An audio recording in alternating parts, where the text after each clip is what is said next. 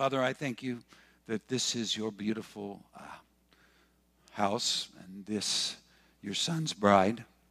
And Spirit, you are the one that brings the riches and the wealth and all that the Father has. It is Jesus now and announces it, not by your own uh, jurisdiction, but because you hear Jesus saying, Tell him this, tell him that.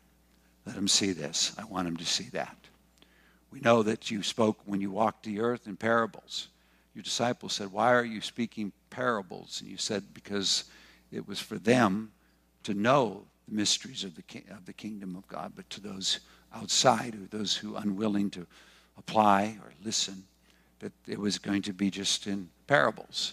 It's because Isaiah, having saw the glory of God, was given a commission to declare that those who see but don't see, and hear but don't hear, and hearts that don't understand because of the eyes growing dim and the ears dull and the hearts hard, lest we would see with our eye and hear with our ear and turn with our heart, and you would heal us. So, Lord, you are masterful in what you've done. May I remind you, because we are absolutely dependent upon you. Jesus, your words were, No man comes to me unless the Father drags him. And no man sees the Father unless the Son wills to reveal him. This is the oneness of God. We are not barging in. Would you invite us in tonight, today? Would you bring us into the intimacy of God, the love that you shared with Father in the beginning, the glory that was yours from before time began?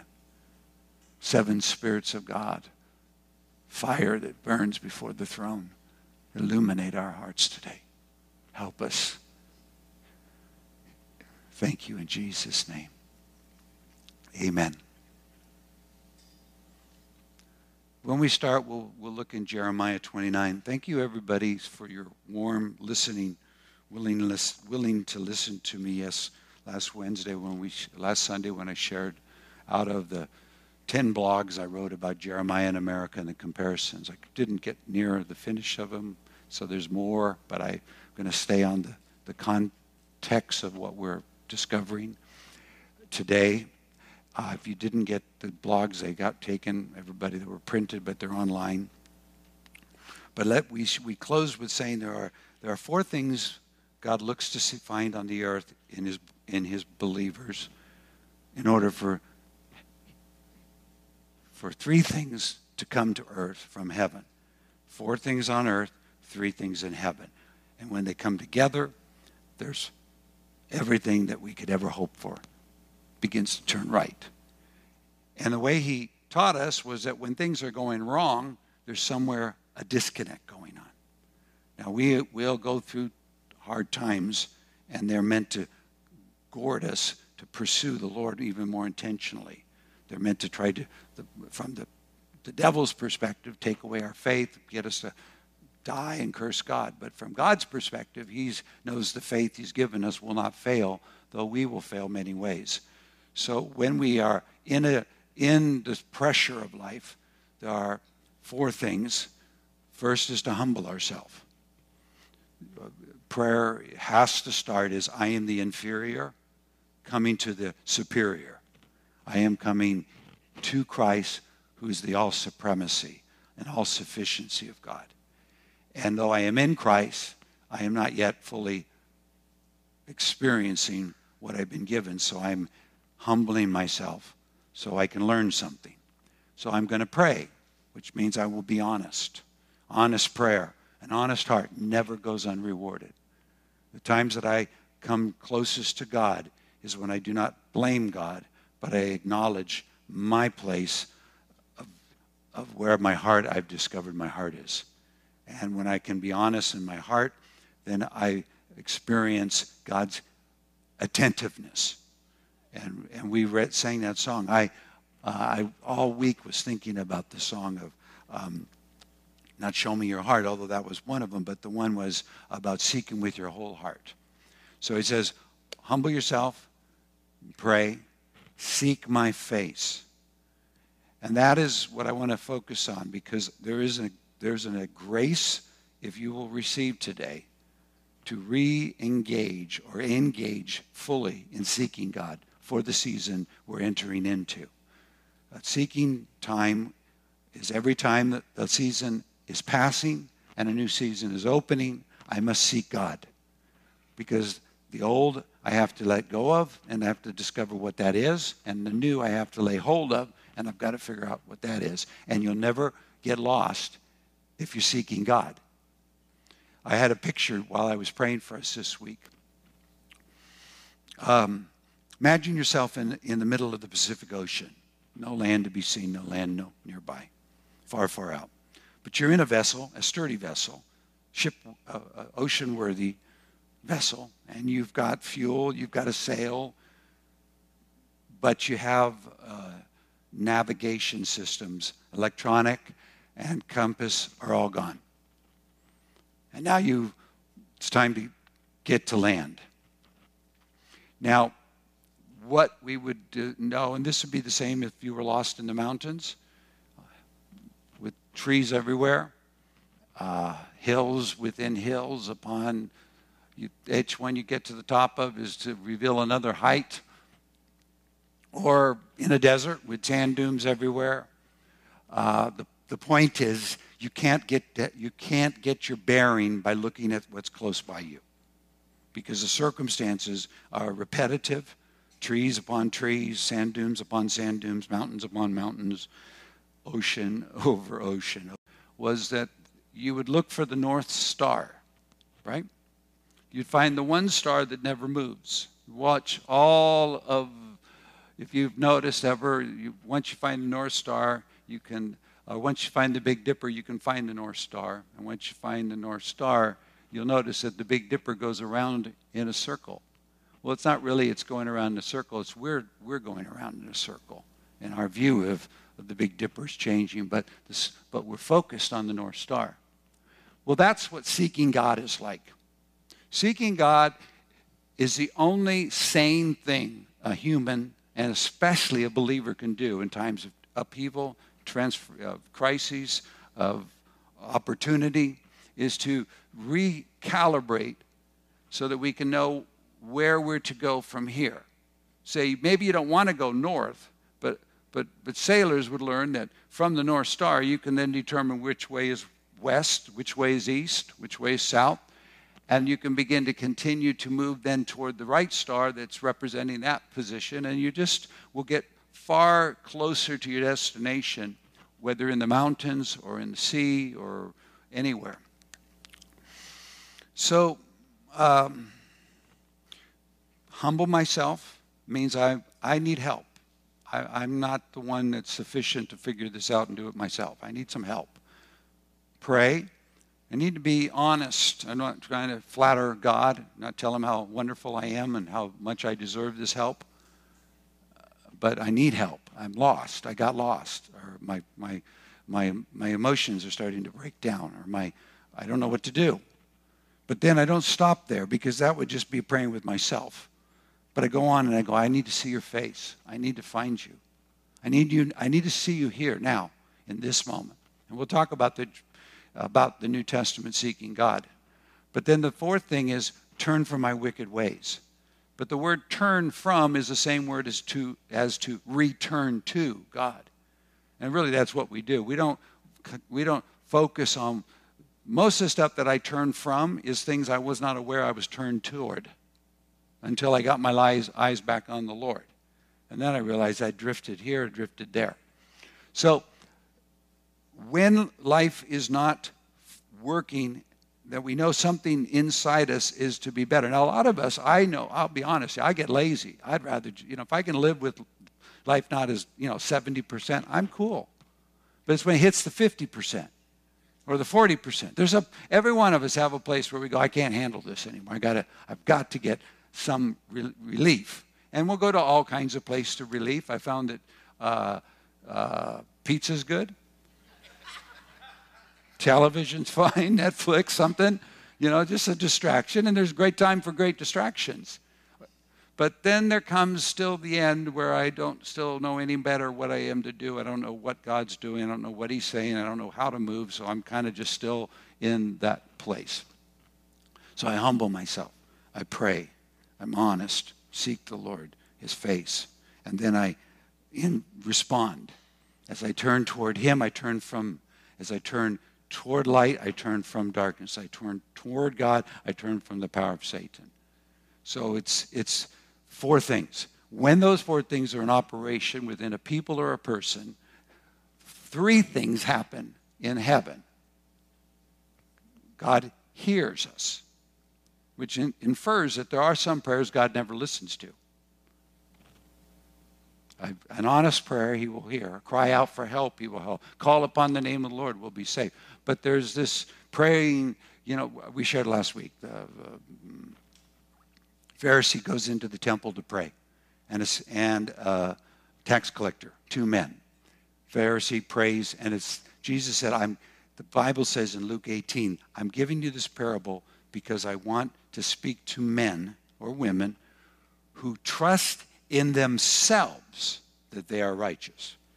Now, that's a comparison factor.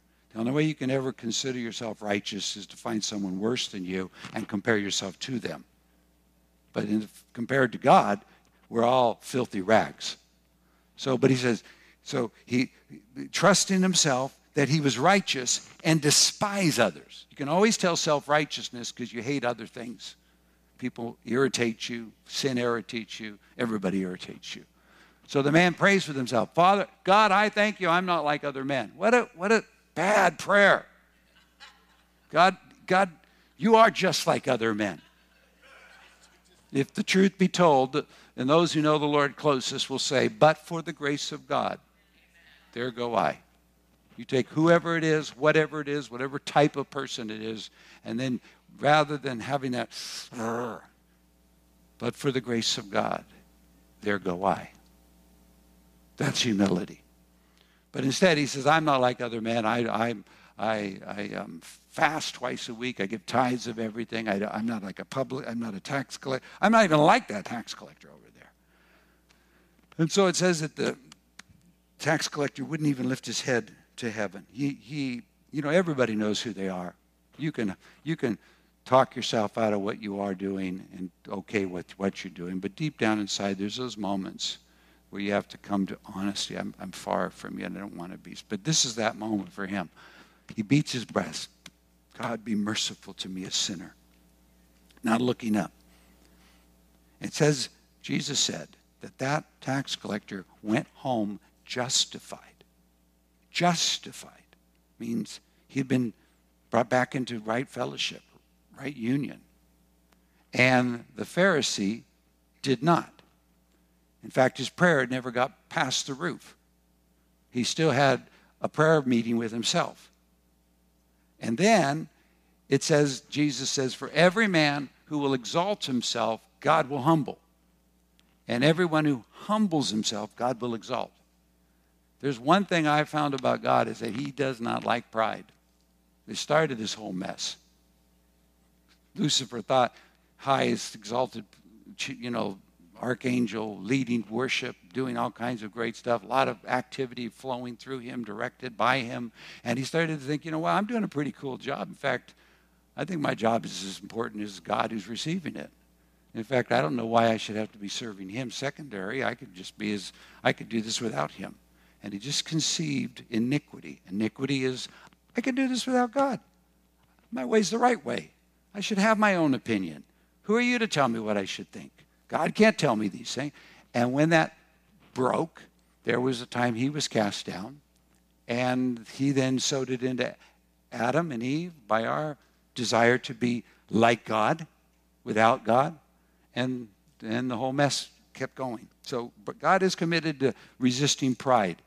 And if probably anybody, it's mostly his church because we're the bride. We're the one being made in the likeness. So when God hears from heaven, the first thing he does is he forgives, which I, that ought to tell us a lot about our performance on earth. If God's first response to an answer, an answer, a hearing a prayer of humility, honesty, seeking the face of God, turning toward God and away from wickedness, is that He forgives, is that there probably is a lot of static of unforgiveness in our souls that aren't being released. But when they are released, He heals. Hears from heaven, forgives, and heals. Real time. You know what I mean when I say real time? I'm not meaning at the cross when He did it all and when the blood was atoned for, brought into the holiest of holies in the in the but but for that moment of where I've got myself all clogged up and and and I and they um and, and now I'm going oh, he's forgiven me. I'm so free. I'm healed. I'm whole. You know how I know when I'm healed? Is I don't regret the thing I've been regretting. Salvation without is repentance to salvation without regret. Godly sorrow takes me to repentance, to salvation without regret. Worldly sorrow makes me die, just collapse in life. So, praise the name of Jesus. 29, Jeremiah 29. Uh, I need to keep telling myself, I want, I'm on a seeking God mode. I've had them many times. Uh, sometimes uh, it starts off by being aware that I can't do what I'm supposed to do, and I'll tell God, you're going to have to do it. And then later, God says, That's true. I am going to have to do it, but you're going to have to seek me because I don't give anything away for free. Cost everybody something of value. So give me your time, give me your attention, and go after me with all your heart. And I usually have to kind of be backed into that corner. I'm not usually uh, just looking for more time I mean, I, I have my time with God every day. I, I can't live without having my time with God every day. But there comes times when that's that's sufficient for the season I was in, but we're changing season. I don't know how we're going to navigate. So I'm, I've got to really let go and lay hold. I've got to forget the things past and press forward to the upward call of God in Christ Jesus. Reconnect. Jeremiah 29 is a as a letter God told Jeremiah to write to the captives in Babylon. the, the exiles had been taken to Babylon, and with them kings and priests and prophets. And they have built a kind of uh, uh, uh, a, a, a, a sound stage, if you would. They're, they're making a noise. And they're building comfort, and they're trying to help, and they're trying to make a, a, a focus, a, a, lost people that have been taken exile. They don't know that the people that got to go in the exile to Babylon were the basket of good figs. And the ones that were left in Jerusalem were the bad figs. They didn't know it was to their benefit that they had been taken. But amongst the prophets, they're saying stuff like, in two years, King Nebuchadnezzar will return all of the treasures of the kingdom and the temple back to Jerusalem. And so they're creating a, uh, uh, a kind of a temporary thinking. I'm, we're only going to be here for two years. And yet Jeremiah had already prophesied, God told Jeremiah, it's going to take 70 years before I deal with the return. So he gives a letter and he says, uh, verse 4 Thus says the Lord of hosts, the God of Israel, to all who were carried away captive when I caused you to be carried away from Jerusalem to Babylon. You have to understand, again, the Bible's big, bigger than my American thinking. But Jeremiah 31 says, He who scatters will also gather. So he can gather and he can scatter. And there are times he has to scatter before he can gather. Sometimes he has to allow the circumstances of life, the choices we're making to go to fruition before we can understand that they're lies, they're idols, they're things we don't really want to possess. So he says, I carried you away to Babylon. Build houses, dwell in them, plant gardens, eat their fruit. Take wives and beget sons and daughters, and take wives for your sons and give your daughters to husbands so that they may bear sons and daughters, that you may be increased there and not diminished. God is always going to bring us into a better place of increase, but it's not always through the path we want to go through. That's why we have to get that discernment. Is this a long season? Is this a short season? And seek the peace of the city where I cause you to be carried away captive. Pray to the Lord for it, for in its peace you will have peace. We have to remember that. If we start cursing any form of government or, or, or, or neighbors, then we, we dismantle the very structure that God would bring to secure greater and greater peace. So it's, it's really, you dwell with your neighbor is to dwell at peace. So therefore, we want to have good relationship with our neighbors. We want to uh, pray over for our neighbors and so forth. For thus says the Lord of hosts, God of Israel, do not let your prophets of, and your diviners who are in your midst deceive you, nor listen to your dreams which you cause to be dreamed. For the prophet, they prophesy falsely to you in my name, and I have not sent them, says the Lord. That's a conflict but the maturing of the church is to be able to discern the voice of God in the Word of God. And beyond that, leave it alone. Don't try to, for, don't try to go beyond that. There's stuff that, you know, there are prophets, like Agabus was a prophet, and he said, This is a famine that's coming. He spoke to Paul and said that one who owns this belt is going to be, you know, there's, there's prophets. We have no problem with prophets.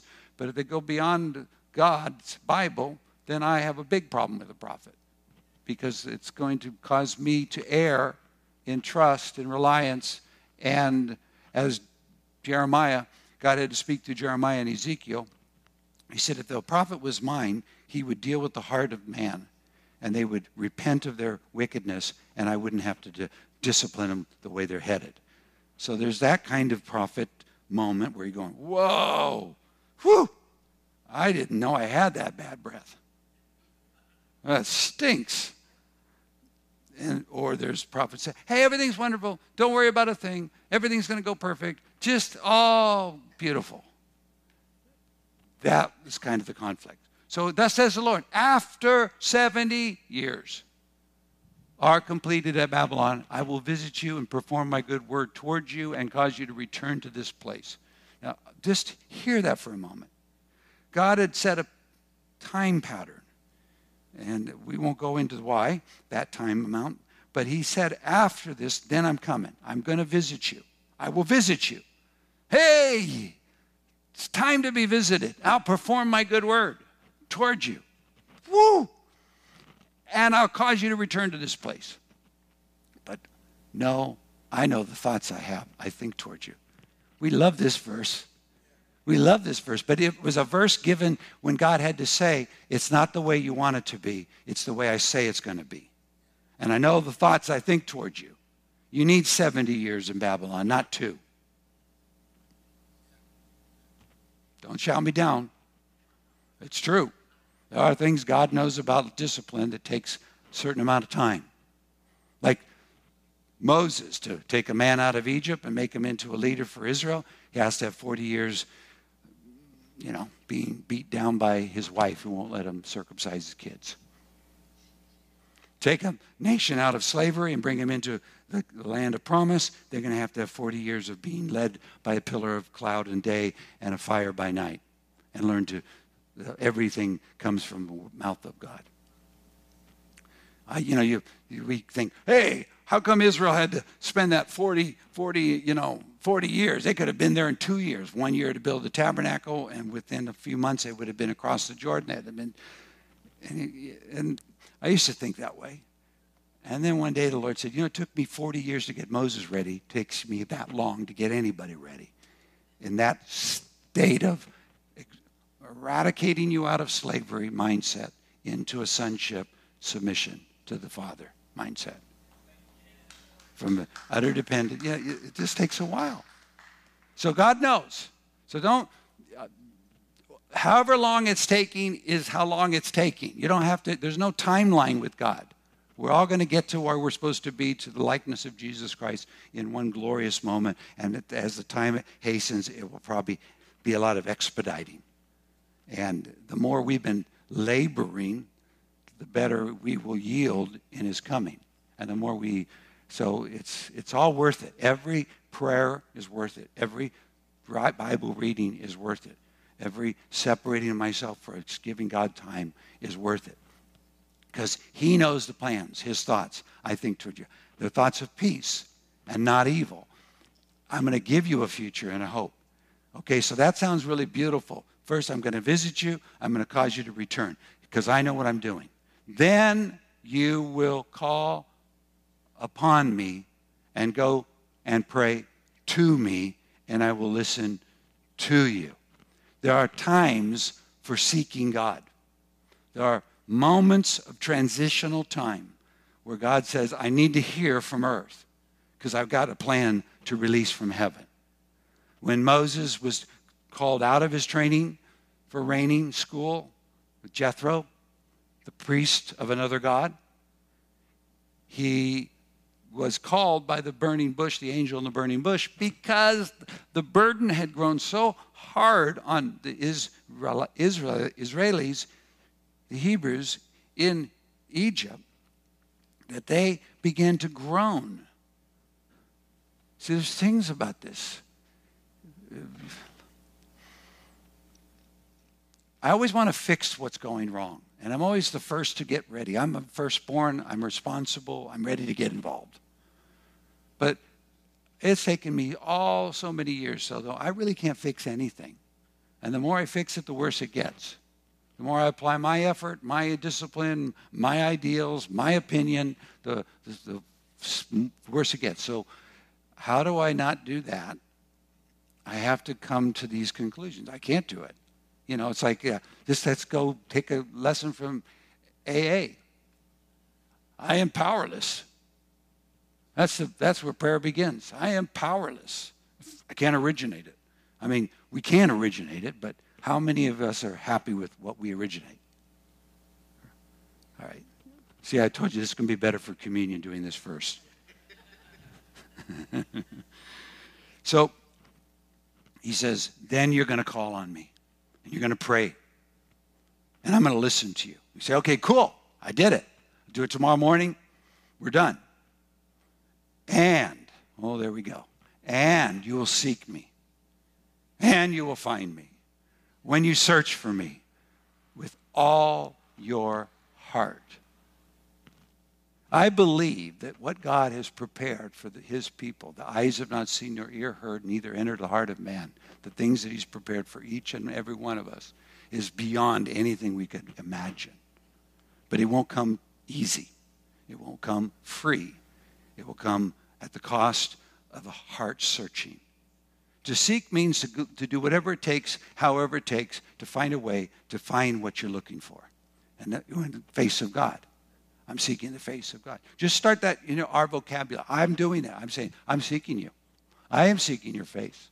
I mean, I'm thankful for everything. I'm grateful for everything. I rejoice in what you've done and all the time. But I'm seeking your face because I know where I am isn't where I am to be in the end and I can't get to where you are unless you come alongside and enable me. So the only, th- only thing I know to do now is to seek your face. I'm seeking your face. I'm seeking your, and I'll let, I'll just remind him. I'm telling him, and he's, he knows that, and he's rewarding me because God is a rewarder of those who diligently seek him. You can't escape that. He does not give anybody who are lazy. I'm sorry. We've been living in a blissful tranquil, slow boil, frog in the kettle mindset. Enjoying life in the Americas. And all of a sudden, it's not working like it was. Church not working like it was. We're trying to re-engage it. We're now getting in battles with each other, fighting the bad. when, when who knows? Maybe it was because we just quit following the Lord. Brought the world into the church. Came up new. Man, me, let's make it easier for people to get saved. Might make them ever feel like they're sinners. Seeker sense, I've done it all. I've done it all. Seems like a good idea. That's how you get idols in church. That's how they got idols in the temple. You go, well, that, that worked for them. Let's try it over for us. I don't know that. That's where we read what Josiah found when he, the law was read to him. He was so taken aback about the wrath of God that was over them that the day before he didn't see. He didn't understand. I'm not. Now that's why we have to get into the New Testament, and we'll, um, let's finish that right now. Mm. But he says, "You will seek me, you will find me, and when you search me with your whole heart, and I will be found by you." So, beloved, I am saying to us today, Father is saying to us today, seek my face. I have something that I've already determined that I want to do for you that you will love me doing. It will be out of captivity and back into abundance. It will be out of trouble back into my blessing. It will be back into purpose. It will be all the things that I plan for you. But I want you to seek my face. And when you do, with all your heart, and I can't tell you what that looks like for you. It's not measured by time. It's not measured by technique. It's measured by uh, uh, uh, uh sincerity, truth to one, seeking the face will look like this. To another, it's, it's in the Bible. Biblical patterns are there over and over and over again. But it's, it's value. It's value added. I have, I, the, the one thing I need to do today is seek God's face. And when you start in any season, you don't know that you weren't seeking his face until you start seeking his face, and then you realize I wasn't seeking your face. I was seeking the better life or whatever. It's, it's nothing. You see, how do we not know these things? Because we can't not know these things until there's a call that God says, time to go, time to move, time for the cloud to move. Everybody take down your tent, unpack it up, let's move. It's a training. I will bring you back from your captivity. I will gather you from all the nations and from all the places where I've driven you, says the Lord. I will bring you to the place from which I caused you to be carried away captive. How do you know it's a season's change? Because God starts saying, I'm going to change the way you look. I'm going to change where you're at. I'm going to do things that you had to give up on. I'm going to undo the grief and the sorrow and the pity and the drama. I am going to dismantle this in captivity. You're not supposed to be living here. And you, there's something inside you, you know, I'm not supposed to be here. This isn't where I'm supposed to end. This is not, my, this is not where I'm ending. So there's so many other illustrations, but I want to take you to a New Testament declaration. Hebrews chapter 2, verse 1, and we'll close with this and do communion.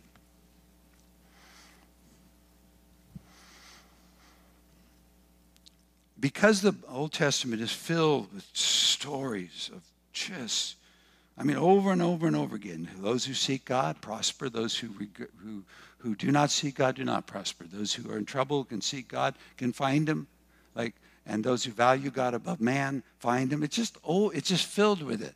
But it's sometimes we we might re-pick up some of the some of the practices that aren't necessary to reapply ourselves to because of what was accomplished in Jesus Christ. So we have to know how to seek the Lord in Christ because here I am in Christ. I'm in Christ. Well, how far can I get from God if I'm in Christ? Apparently, I can get really far. That's the funny thing. I can get just as far away in my covenant with in God in Christ as I can as the covenant of Israel was. So Hebrews chapter 2 verse 1 says therefore just let these few words just be a door opener, a possibility. Therefore, we must give the more earnest heed to the things we've heard lest we drift away. Earnest heed. We must give the more earnest heed to the things we've heard. That means putting into mind, keeping in mind, practicing with our thinking, applying ourselves, discovering what this all means, just giving earnest heed to the things we've heard, lest we drift away. Now, this is possible in so many places, but I know it from surfing. There's always a current going in the ocean. You can't really see it from the land because it's you see more of the waves. But if you're in the ocean, there's a current. Typically, it goes south on this northern hemisphere. But it can also go north if there's a southern swell. Sometimes the swell, because of the, the, the, the, way the shoreline is, can be very steep. So I remember David would love to go surf up in Pitas and at big swells.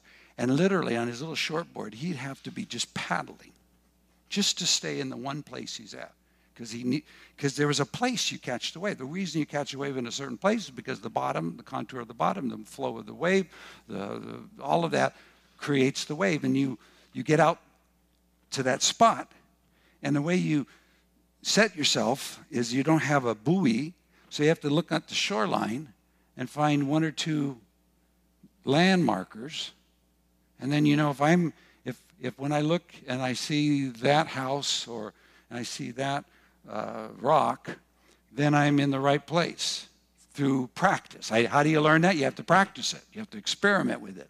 And, and a different swell creates a different break and the wave comes a different way and you know and a different tide affects the wind whether the wave breaks here or you should be there so you by surfing a spot you learn those different variables and you start learning to mark you now if it's uh, like a lazy day like it's been lately you'll watch people you, you find your friend out there and then you start talking how you doing? Good to see you. Wow, that sky has no waves. Wow. And and you don't realize you just start drifting. Just down the ocean. And then all of a sudden either the wave comes and hammers you, or that wave that you were waiting all day comes and misses you because you weren't paying attention. That's what it means here. But here we're talking about the truth of God's word, the truth of Jesus Christ, this great salvation. For if the word spoken through angels, that's the first covenant. The first covenant was given to man through angels. Uh, through an angel. That's who showed up at the burning bush, who Jesus, God said would take Israel, whom Stephen says was the covenant given by. It was an understood mediator through an angel. Proved steadfast, and every transgression, dis- disobedience received just reward, which meant if you rejected the word of the covenant, you would die so there was a real seriousness about what was given. How then shall we escape? Think about this, believers. How shall we escape if we neglect? Neglect is kind of like just get lazy. Well, you know, I'm saved, I'm a believer, I love God, I think. Most of the time, I think He's pretty good. Better help me next little more. You know, just neglect. What? The great salvation. What is the great salvation? Jesus Christ. Who he, what God accomplished in his sacrifice, what he brought forth in his resurrection, who he is as an intercessor. This great salvation. And this salvation, which at first began to be spoken by the Lord. Imagine Jesus was the first to begin to proclaim, Here is the salvation the Father has promised, and the prophets have prophesied. I am here, the day the scripture is fulfilled in your hearing. He begins proclaiming this great salvation, which at uh, and was confirmed by to us by those who heard him, the John, the James, the Peter. This is the word of the Lord. That's why we have the Gospels. So you understand, if I don't spend my time in the New Testament, I'm going to drift away. There's a lot of kooky stuff going around. that just isn't in the New Testament. I mean, there's a lot of good stuff that's going on that's augmenting what God's doing. But if you, how do you tell the difference unless you're inside the word spoken? And it was confirmed. They heard thousands of years of growth in, in, in, in truth of the word. So I can just kind of get saved and, okay, I'm saved. All right, that's cool. Now, what are we going to do for lunch? Or there's those moments where you're going, I, I know I'm saved. If I die today, I know I'm, I really have confidence. That's, that's a done deal. But I need to be saved right now. I need, I need salvation here and now. I need help. I need help, and I know I'm not supposed to be here. I know it's not God's will that I'm staying sick. I know it's not God's will that I am under this depression, oppression, depression, discour- discouragement. I know I'm not supposed to be here, but I don't know how to get out of here. Everything I'm doing isn't working. Time to seek the Lord. Time to seek the Lord. I've drifted somehow. I didn't know it. I wasn't trying to. Now, time to seek the Lord. Time to read the Bible. Time to get back in. We're in that moment. We are in that moment. We are in that moment right now. It, it, within an, a year, lives could totally have taken a new place forever for until the next season. How do you know when you heard the, when the Lord's heard you? You feel forgiven. It means you dealt with stuff that you didn't know you needed to deal with, but now they're dealt with and you're forgiven. And you're healed. And all that grief and sorrow, pain and anger, frustration, questioning, why in the world? How did this happen? What did that do? It's all gone. Oh, I'm ready to run again. And God starts to show up and says, Here's where we're going. Let's take communion in our hands, please. I thank you for being the people you are and the, us being the people we are.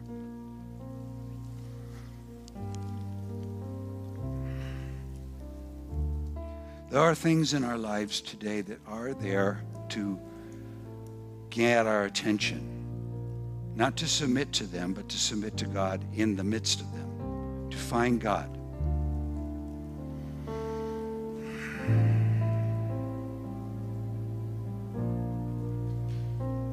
So, Lord, we come to you today. We pray. We, we humble ourselves. In our hands is the elements of communion. Uh, the bread. Jesus said this is his body broken for us. If you'll take it out for a minute. His body broken. The one man who never needed to, needed to be forgiven became the one man who was made sin for all of us, sick for all of us diseased, depressed, discouraged, separated, sorrow, a soul for an offering of sin. And he said, This is my body, which is broken for you. Do you need Jesus? Where do we need Jesus? I need Jesus so many places. But as I'm returning to Jesus, He's also releasing me from limitations that I placed upon myself thinking I have to be this or have to be that. I have to receive this broken body. And when I receive the broken body, I enter into a covenant. I wasn't going to keep the covenant by my own works, but I was going to come back into the covenant every time I returned. Healing comes to my body, strength comes to my life, a sense of purpose returns, the word becomes alive. All of this here at communion, right today, if we but need it if we hear God saying, Seek me, I want to give you more. Lord, thank you. You made communion on the first night. Nobody had a clue what you were doing. And I still don't have barely a little information what happens when I eat this body. But I know I declare your death till you come. And I know that every time I start again, I start at your death so we can have resolution to the past and we can advance again into the future. Lord, thank you that you have un- undid all of death by your submission to death. Thank you that you destroyed him with power of death and delivered us from the sphere of death and came to our aid in every situation we're in. Thank you for what the provision of your body is. Let's go ahead and eat together.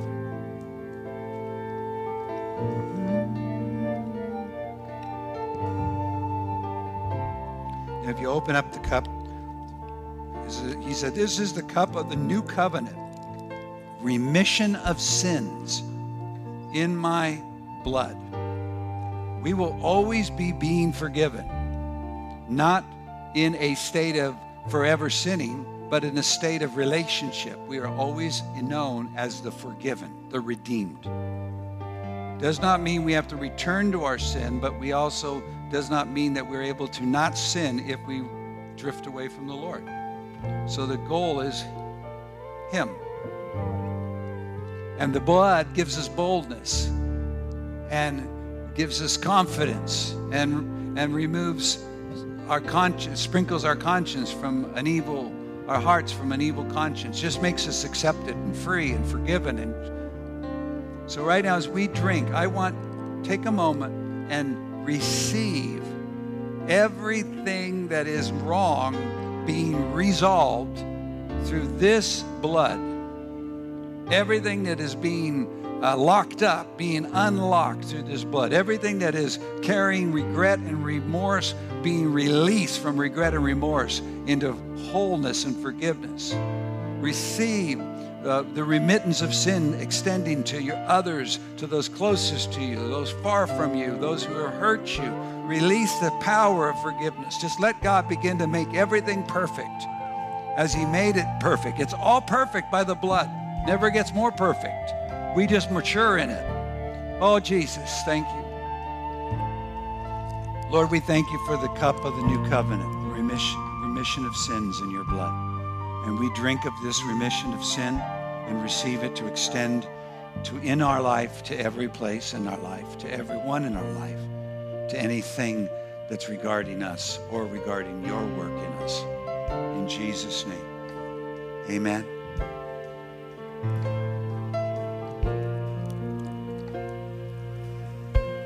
Just, just worship for moment. Just let him, let him heal. Let him, let forgiveness flow. Let hearing come alive. Turn your heart. Say, Lord, I want to show me how to seek you this in this season.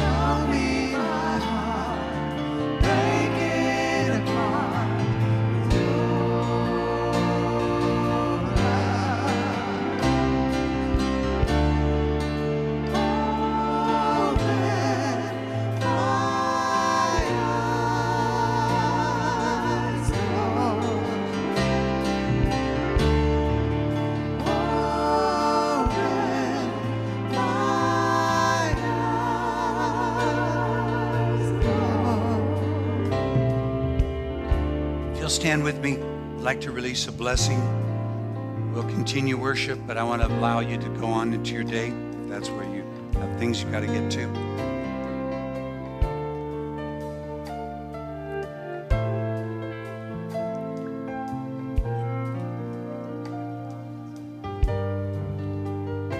In the name of Jesus, I declare the Spirit of God to come in a force, and might, power,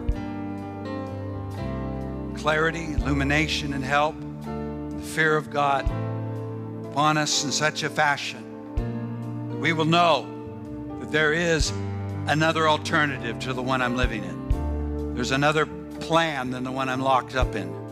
There's another place than the one that's trying to keep me captive. In the name of Jesus, I declare, even now, a freedom from within and a freedom without. I declare opportunities that have been withheld to open up. I declare opportunities that have been withheld to open up. I declare healing to come where sickness is stubbornly resisted. The healing power of Jesus Christ. I declare the vibrant life of the Zoe of Jesus to drive out and eradicate death and discouragement and despondency in Jesus' name. I declare in Jesus' name an unction, a knowing, a wanting, a readiness, a desire to get up and go for God and find Him, though He not be far from us, but He's close to us. I declare vision. I declare in Jesus' name the scriptures now come alive. Every, every person reading the Bible will begin to hear God speaking to them inside of the Bible. And the Spirit of God will take the truth of the Bible and demonstrate the truth of the Bible inside of the person reading. And there'll become transformation, there'll become sanctification, consecration, entrance into the glory of God. I declare there is a door open over all of us. In Jesus' name, a door open for all of us to pass through, to pull from God, to receive what we do not have, to let go of what we do not need, and to go after the one who is our prime objective in this life, Jesus Christ. Whoa, whoa, whoa. I declare the joy of the Lord for mourning. The beauty of God for the ashes, and the garment of praise for the spirit of heaviness. Put them on, receive them, take them home. They're not supposed to be left in the church. They're yours to wear, we're ours to carry. I declare victory! Victory! Victory! God's victory, not ours. God's mercy,